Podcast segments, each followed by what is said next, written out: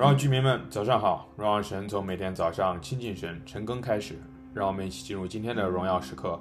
相信过程。今天我们要来读一卷新的书《使徒行传》啊。如果你不知道的话，《使徒行传》是啊新约的一本书，它的作者是路加，是整本新约圣经里的所有的作者里唯一一个外邦人。那他不仅写了《使徒行传》，而且还写到了《路加福音》。如果我们看这两本书的第一章的第一节的话，你会发现它不仅是同一个作者，他还写给同一个读者，就是提阿非罗。这个人是谁？我们现在已经不知道了，可能嗯是当时一个还挺重要的人吧。那啊，《路加福音》作为《使徒行传》的前传，嗯，在《使徒行传》这里讲说，他记载了耶稣的生平是如何行神迹啊。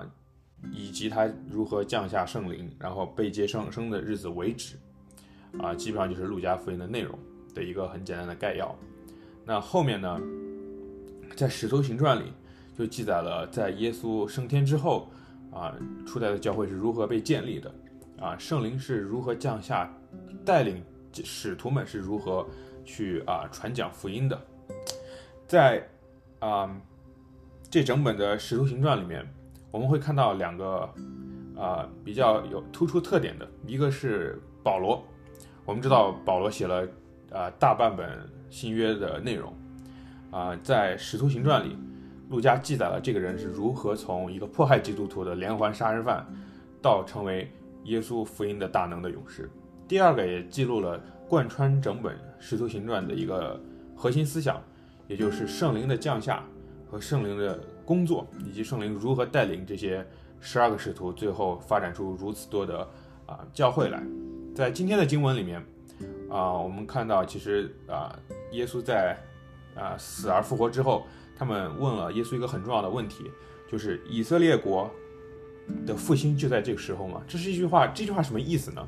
这句话也很有意思。这句话就是在耶稣还没啊、升天之前，他们常常跟耶稣在一起的时候，耶稣就在讲神国的事情。可是那个时候他们都一知半解，不太懂。我们常常觉得读呃福音书的时候，觉得这些使徒好笨啊，怎么这都不懂，这都不明白呢？因为我们常常站在一个上帝视角，我们已经看知道这些结局了，所以我们看过去的时候，觉得他们很笨。然后可能在当时的人来讲，他们真的没有办法理解耶稣到底要做什么。所以他们问：以色列复国是在这个时候吗？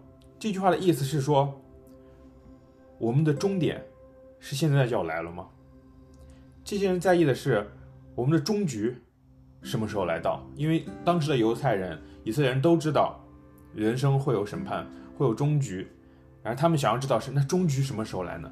然后神怎么回答他们？在第八节，神说圣灵会降临，他没有告诉你什么时间是那个终局，是那个审判，是那个主再来的日子，但是他告诉你圣灵会来，他会带领你们从。撒呃耶路撒冷到犹太全地，并撒玛利亚直到地极，做神福音的工作，去传讲神的见证。神没有直接告诉你说什么时候会来，甚至是他说没有人知道。但是神说，你不要去盯着那个结局，你要看的是圣灵要带你在那个结局来之前，一点一点走你这人生的一路。做什么呢？不是把握着一个结局，成天等着那个结局而来，而是知道有主再来的这样一个盼望，拥心里拥有这样子一个盼望，可以过好你每一天的生活，每一天把生命交给神，每一天用生命去传福音，去传讲神的话语，这是一个过程。你相信这样子一个过程吗？你相信那个盼望吗？你相信那个盼望，你就会相信这个过程，你就不会只是盯着那个结局，我以后会进天堂，还是我以后会下地狱？没有相信的人都会下地狱。还是怎么样？因为那个不是最重要的事情，而最重要的事情是你把你当今的这一生过好。我们一起来祷告，亲爱的主，谢谢你给我们今天啊、这样要开始新的书卷，让我们真的是透过你的话语，可以真的是很好的能来明白你的心意，让我们每一天主要都是把生命完全的交给你，让我们每一天真的是思考我们可以怎么样靠着圣灵的大能去赐下这样子的能力，让带领我们去传讲神你的故事。